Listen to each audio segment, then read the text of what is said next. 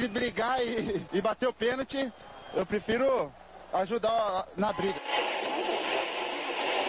Mas a paixão da minha vida é jogar futebol no São Paulo. Eu só não falo palavrão porque eu sou um profeta, mas aqui é São Paulo. E começa agora mais um SPF Cast, o podcast da torcida tricolor. Expressinho.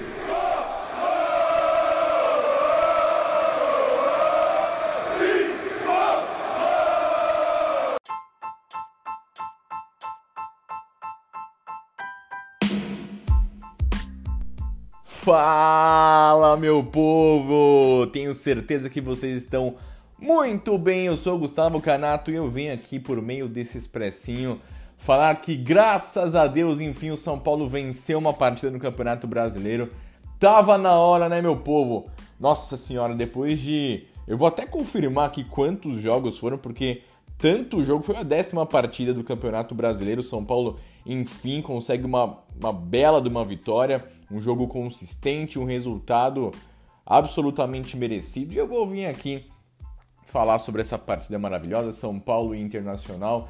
Internacional e São Paulo, o jogo válido pela décima rodada do Brasileirão no Beira-Rio. O São Paulo que desde 2014 não vencia o Inter fora de casa. O São Paulo que vinha aí com uma dificuldade gigantesca dentro do Campeonato Brasileiro por todas as competições, não vencia fora de casa há 11 jogos. Veja bem o tamanho dessa vitória do São Paulo contra o Internacional. E eu vou discorrer aqui com a minha, minha análise semi-embasada, como eu sempre falo nas redes sociais. Então vamos lá, vamos começar. O São Paulo que teve a volta, duas voltas absolutamente importantíssimas para essa partida, a volta do Crespo e do Arboleda. O Arboleda para dar uma segurança defensiva maravilhosa, até porque o Miranda sentiu uma mialgia é, na panturrilha e acabou desfalcando o São Paulo nessa partida. E o Juan Branda, que vinha sendo que é o auxiliar do Crespo, vinha comandando o São Paulo nas últimas partidas e vinha cometendo alguns equívocos, alguns erros em substituições principalmente, enfim, que causaram é, a perda de resultados para o tricolor. Então essas duas voltas e para surpresa de todo mundo, a comissão técnica fez algumas alterações, poupou alguns atletas, então o Lisiero, o Reinaldo e o Benítez começaram no banco de reservas para a entrada do Wellington pelo lado esquerdo, o Rodrigo Nestor na vaga do Lisiero e o Igor Gomes na vaga do Benítez. Destes a gente sabe, o Wellington vem fazendo uma temporada muito consistente, muito boa. A mesma coisa vale para o Rodrigo Nestor. E já o Igor Gomes não. O Igor Gomes, quando precisou entrar, é, nunca conseguiu jogar um bom futebol, pelo menos nessa temporada 2021. E esse foi o São Paulo para o jogo internacional, uma fase muito ruim também. O Inter do técnico Diego Aguirre, esse técnico do São Paulo, inclusive, vocês vão lembrar o Diego Aguirre, técnico do São Paulo em 2018. O Inter que vem muito mal também no Brasileirão. O Inter tem 10 pontos, apenas duas vitórias, dois pontos a mais que o São Paulo. E o Inter vem com muitos desfalques. Edenilson e Vitor Cuesta suspensos, é, o Thiago Galhardo no banco, Renzo Saravia no banco é, jogadores voltando de lesões. E o Inter numa fase muito ruim, não vence, não vence, não vence em casa desde maio. Enfrentou o São Paulo, os dois times precisando da vitória. E o São Paulo fez uma bela partida. O primeiro tempo do São Paulo foi muito bom, a defesa do Inter assim estraçalhada, é, muito mal o sistema defensivo do Inter. Desde o começo do jogo São Paulo foi para cima e mostrou que, que, que poderia vencer até com alguma tranquilidade. Logo no começo, uma saída errada do Inter Roubada de bola do São Paulo, o Éder acha um passe maravilhoso para o Rigoni. O Rigoni que vem sendo o melhor jogador do São Paulo no Brasileirão, no mês de junho. E agora começa muito bem o mês de julho. Ele, ele, ele dribla o goleiro, perde um pouco a passada, corta para a direita, finge que vai cruzar e acaba enganando a marcação do Inter, a defesa do Inter e chuta para o gol vazio. 1 a 0 logo no começo da partida. São Paulo começando da melhor forma possível contra esse Internacional. O Inter, a partir daí, é, precisou sair mais para o jogo. São Paulo melhor defensivamente, tendo Arboleda, Luan, Bruno Alves e o Léo. Inclusive, partidaça do Léo mais uma vez. O sistema defensivo do São Paulo muito bem. O São Paulo aproveitando os erros defensivos do Inter, que foram, assim, diversos, erros individuais, assim, grosseiros do Internacional, inclusive. O São Paulo teve mais possibilidades. O Éder faz um belo de um gol é, que acaba sendo anulado. É, o São Paulo vai para cima, se mantém em cima do Inter. Depois de um belíssimo lançamento do Daniel Alves, o Rigoni sai na cara do gol e faz o segundo gol, mas acabou sendo marcado um impedimento, impedimento milimétrico. Eu honestamente achei que o argentino estava um pouco à frente. Partidaça do Rigoni, cara. Jogou muita bola, o São Paulo apertando o Inter. Ainda assim, o São Paulo deu duas chances claríssimas de gol para o Inter, as duas chances do Inter na partida é, quando o jogo estava 1 a 0 em saídas erradas ali. Uma o Volpe fez uma grande defesa e o outro Caio Vidal perdeu o gol. Essas foram as duas grandes chances do Inter no primeiro tempo, na partida na verdade. Fora isso, só deu São Paulo. O Rigoni, cara, martelando na defesa, o, o Rigoni alugou um triplex ali em cima da defesa do Internacional. O Éder o, o Rigoni mais centralizado, o Éder saindo mais da área, muita movimentação, o Éder acionando muito bem o Rigoni. E, e, o Rigoni, cara, ele poderia ter feito pelo menos uns três gols nessa primeira etapa. Teve o gol que ele fez, o gol anulado. Ele teve duas chances que ele tenta de cavadinha. É, depois ele acaba, no decorrer da partida, na parte final do, do, primeiro tempo, ele sente uma lesão ali na coxa, cara. Infelizmente é uma tônica do São Paulo nas últimas partidas. Jogadores sentindo lesão muscular, não parece ser muito grave, mas ele deve perder alguns jogos. E, cara, a gente vai no mês de julho que tem Libertadores, Copa do Brasil, e ele que vem sendo o principal jogador de São Paulo. Ele amassou a defesa do, do Inter, ele cabeceou, finalizou, brigou o goleiro do Inter a fazer grandes defesas. Poderia ter feito uns três gols tranquilamente no primeiro tempo. Foi muito bem o ataque do São Paulo. O, o Rodrigo Nestor fazendo uma boa partida. O Wellington sempre entrando muito bem, muito forte na parte ofensiva. O Wellington, o Daniel fazendo uma partida ofensivamente bem, dando alguns vacilos defensivos que permitiram boas chances do Inter, mas nada que comprometesse. O São Paulo foi um time muito aguerrido, o Inter muito mal, como eu já citei, e o São Paulo aproveitando essas situações. Só que é aquilo, o São Paulo poderia ter feito 3 a 0 tranquilamente na primeira etapa. Se tivesse prestado um pouco mais atenção, mais foco nas oportunidades que teve, né? Eu citei, o, só o Rigor teve umas 5 chances claras de gol, o Éder também teve chance, além de outras boas possibilidades. O Igor Gomes um pouco apagado, errando bastante passe. Ele fez uma grande jogada no primeiro tempo, na ponta esquerda, no final, que ele acha um cruzamento pro Rigoni. O Rigoni já estava já tava com a lesão, ainda assim ele, ele dificultou muito a vida dos defensores do Inter. Ele conseguiu uma bela cabeçada. O Rigoni, lesionado, é melhor que muito atacante aí do, do elenco do São Paulo, se serve a corneta. Inclusive, o Inter, antes né, dessa partida contra o Internacional, a informação é de que a diretoria do Inter a pedido do, do Aguirre e, e da comissão técnica, teria sondado o Pablo e o Rojas. Né, o Pablo, a gente sabe, o Pablo hoje é quarto, quarta opção no banco de reservas. O São Paulo claramente está poupando o Pablo das partidas para poupar o seu torcedor. E também porque se o Pablo entrar em campo mais uma vez, ele não pode mais jogar por nenhum outro time do Brasileirão. E o São Paulo negociando com o Caleri, é, precisando abrir uma lacuna aí financeira no elenco, talvez seja o Pablo quem vá sair por empréstimo para liberar um aporte financeiro para o São Paulo tentar a contratação do Caleri. Então o Pablo nem, nem entrou na partida. Esse foi o primeiro tempo, o São Paulo muito bem, um ou outro vacilo pontual na defesa, mas é, muito bem. Achei o Igor Gomes um pouco abaixo, apesar dessa bela jogada.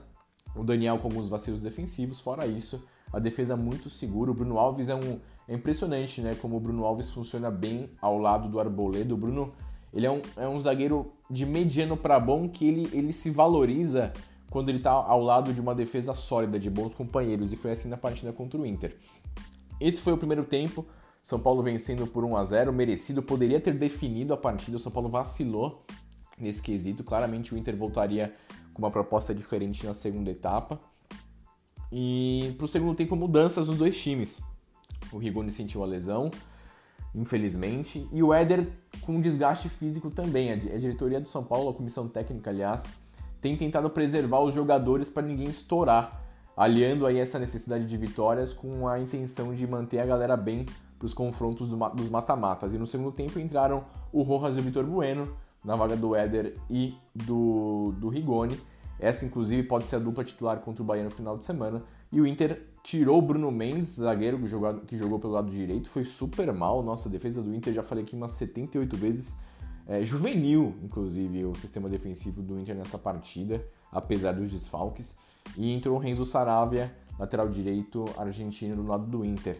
E o São Paulo continuou bem. E o Inter piorou. Né? O Inter pouco chegou, mal chegou. O São Paulo criando possibilidades, jogando bom futebol, tendo chances de gol. O Vitor Bueno teve ali uma possibilidade incrível numa bela jogada do Rodrigo Nestor. O Vitor Bueno, ele, cara, ele tem tido as possibilidades, a bola tem caído no pé dele, mas ele não tem aproveitado. É, eu acho o Vitor Bueno tecnicamente um jogador muito bom, com muita qualidade, mas mentalmente, né, a questão anímica dele, cara, vai muito mal. Né? Vocês podem me criticar, mas eu acho ele um bom jogador. Mas tem essas questões anímicas dele, essa adaptação dele como centroavante. Não é um jogador para ser titular do São Paulo, mas ele acabou entrando bem. O Rojas dando mais mobilidade e velocidade, apesar da gente saber o Rojas não é um atacante, não é um ponta direita, mas ele tem ajudado bastante quando acionado. E o São Paulo continuou com uma solidez muito grande, muito forte. E ali no início do, do primeiro tempo, São Paulo, do segundo tempo, aliás, São Paulo martelando, buscando a vitória no Beira Rio, que, como eu tinha comentado, não vinha desde 2014. E o Igor Gomes, estava bem sumido, errando alguns passes, não estava conseguindo se destacar muito, acertou um voleio depois de uma cobrança de falta, bola rebatida, ele acerta um voleio, cara. Cara, que golaço. Golaço, simplesmente um golaço do Igor Gomes. É, não vinha bem, a temporada do Igor não é boa. Inclusive, acho que ele é o grande ativo do São Paulo para ser negociado nesse meio do ano para conseguir uma grana. Mas ele fez o golaço, né? Isso a gente não pode negar, ajudou o São Paulo a ampliar o placar. É, só o segundo gol dele na temporada. Ele teve oportunidades com o time titular, com o time reserva, foi titular no, no, no, nas finais do Campeonato Paulista. No segundo jogo, aliás, entrou no primeiro jogo mas não vem bem, conseguiu acabou conseguindo fazer esse golaço para calar um pouco a boca dos críticos, inclusive eu mesmo. E o São Paulo fez esse 2 a 0 e a partir daí o São Paulo deu a bola para o Inter e esperou os contra-ataques. O, o Diego Aguirre, técnico do Inter, colocou o Galhardo, colocou Palácios, foi enchendo o Inter de atacante, tirou o Patrick, tirou é, o Yuri, Yuri Alberto, que deu que causou dificuldades para o São Paulo no primeiro tempo. Mexeu mal, na minha opinião. O Aguirre afundou ainda mais o time do Inter, que ficou com a bola, mas não se criou. O São Paulo teve diversas chances de contra-ataque que acabou não aproveitando muito bem. Ainda assim, o Crespo pôs o Thales Costa, uh, colocou também o Lisieiro, é, deu uma rodadinha no elenco. A gente sabe que o São Paulo precisa dos resultados sim, mas também precisa ter essa noção que, cara, tem que tomar cuidado para os jogadores não estourarem. E como se lesionou agora o, o Emiliano Rigoni, o São Paulo joga no final de semana contra o Bahia e depois já tem os, o confronto contra o Racing. É, vale lembrar que o Bruno Alves também acabou sentindo uma pancada no tornozelo. Jogos muito físicos, cara. Todo jogo é um jogo que o São Paulo tem um jogador saindo por desgaste, por lesão.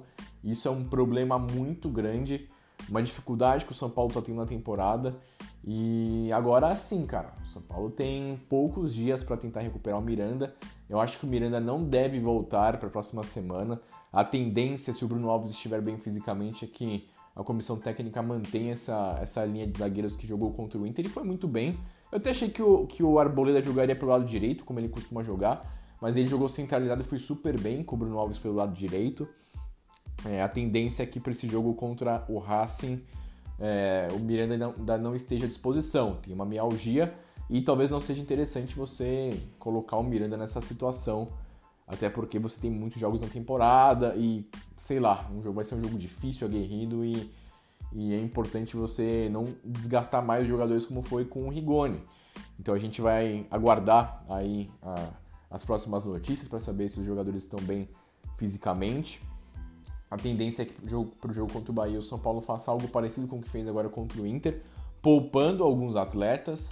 Então eu imagino o Reinaldo, o Lisieiro e. Reinaldo, Lisieiro e Benítez eu acho que, que voltam, serão titulares contra o Bahia. Mas aí eu já acho que talvez o Crespo opte por, por colocar uh, o Rodrigo Nestor na vaga do Luan, dar uma poupada no Luan, uh, talvez dar uma poupada no Éder. Vamos ver o que, o que acontece. A questão é: estamos muito felizes que o São Paulo enfim quebrou esse tabu, venceu no Campeonato Brasileiro. Tem tudo aí para fazer duas partidas interessantes nas próximas rodadas. Joga em casa contra o Bahia e contra o Fortaleza. Tem o jogo contra o Racing. Então, assim, é o momento que o São Paulo joga em casa e vai buscar os resultados. O começo de, desse mês de julho começa aí com esse, com esse belo resultado do São Paulo vencendo o Internacional. E vamos que vamos, meu povo! Gostei da partida, achei que o São Paulo fez uma boa partida, diferentemente de todas as outras partidas do Brasileirão. consistente atrás, muito bem na frente. E a tendência é que só melhore, meu povo. A gente vai seguindo. São Paulo sai da zona de rebaixamento, enfim. Né, assim, é, é muito difícil, só comentando rapidamente antes do fim do, do Expressinho, é muito difícil ver São Paulo ser rebaixado nesse campeonato, gente. Tem que fazer muita força para ser rebaixado no Campeonato Brasileiro. A gente tem times fraquíssimos, a Chapecoense, é, Chapecoense, Grêmio e Cuiabá não venceram no Brasileirão. É, os três times com, com jogos a menos, mas não venceram ainda. O esporte muito mal no Brasileirão. O América Mineiro é um time mais fraco. Você tem o Inter e o Corinthians que começaram mal. O Juventude deu um gás, mas ainda não tá tudo, toda, essa, toda essa coisa maravilhosa. Então é isso. É imaginar o São Paulo fazendo bons resultados. É, imaginar o São Paulo melhorando nas próximas rodadas. Então enfrenta, como eu falei, o Bahia no sábado depois, na terça-feira, Racing e no sábado, Fortaleza. Então, o São Paulo tem uma sequência de dois jogos pelo Campeonato Brasileiro dentro do Morumbi.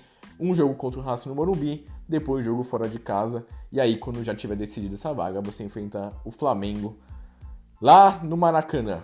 É uma sequência bem complicada. Depois tem Vasco pela Copa do Brasil, tem Palmeiras, Atlético Paranaense. Vixe, é uma sequência difícil, complicada, mas que se o São Paulo manter a toada e conseguir recuperar bem os seus jogadores fisicamente, vai conseguir se sair. Muito bem, meu povo, eu me estendi bastante por aqui, espero que vocês tenham gostado dos meus comentários, a análise semi-embasada. É isso, tamo junto, você me encontra pelas redes sociais como Gustavo Underline Canato. Valeu, tchau, tchau!